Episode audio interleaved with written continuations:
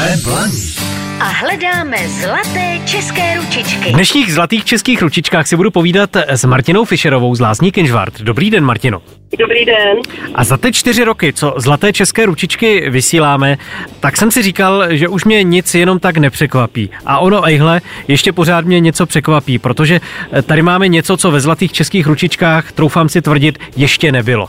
Vy, když jste se přihlásila, tak jste mi napsala, že se zabýváte výrobou bylinkových směsí pro slepičky, kozy a ovce a šijete deky pro kozy. Co si zatím mám představit? No, ona to vzniklo totiž úplnou náhodou, ale má to ovšem tu spojitost s těma kozíma dekama, kdy my jsme vlastně máme malé hospodářství s kozama, ovečkama a slepičkama. Jednu dobu, zhruba před třema rokama, jsme uh, válčili s nemocemi u koz a byli jsme takový zoufalí z toho zdravotního stavu. Takže první, co mě napadlo, že ty kozy, aby se měli dobře, takže musí dostat deku, aby byly v teple a aby jsme teda podchytili nějaký ty první příznaky těch nemocí. Takže jsem začala hledat na internetu nějaký deky na kozy a nic jsem nenašla. Tak jsem šla k šicímu stroji, ušila jsem svoje první deky pro kozy, dala jsem je těm našim. No a potom postupně uh, jsem si furt říkala, jak teda těm zvířátkům ulevit, jak jim pomoct, až mě napadlo, že teda, uh, když bylinky pomáhají lidem, tak proč by nemohly pomáhat i zvířatům. Takže jsem začala míchat vlastně vlastně první bylinný směsi nejdřív pro kozy a potom i pro slepičky. Takhle mhm. to celý vzniklo. Teď mi vysvětlete jednu věc, jak se míchá bylinná směs právě pro zvířata, protože člověk ten vám řekne, že se mu třeba ulevilo, alebo naopak přitížilo. Jak je to s tím zvířetem? Jak, jak poznáte, co hmm. přesně máte namíchat?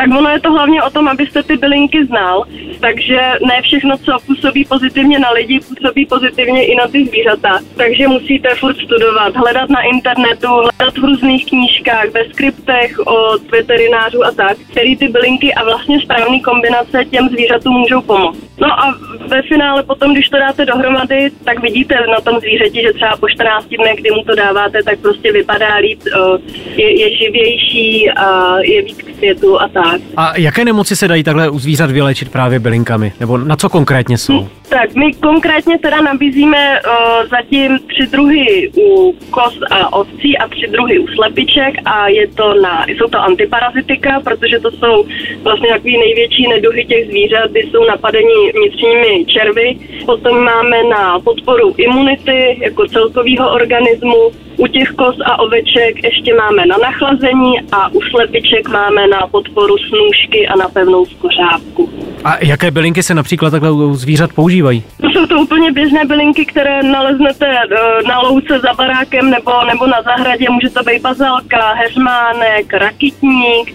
oregano, třapatku. Vlastně tak všechno, co, co roste okolo nás. Martino, kdyby si od vás chtěl někdo tu bylinkovou směs objednat, nebo třeba tu deku, tak co pro to musí udělat? Buď se může podívat na facebookové stránky na Lazy Farm, a nebo máme klasické webovky www.lazyfarm.cz. No a kdyby to teď posluchači nechytli, tak to najdou odpoledne na našem Facebooku. Teď se s vámi rozloučím, ano. popřeju vám hodně štěstí, hodně zdravých a vylečených zvířat a mějte se krásně. Naschledanou. Naschledanou, děkuju. Jsme Blaník a hledáme zlaté české ručičky.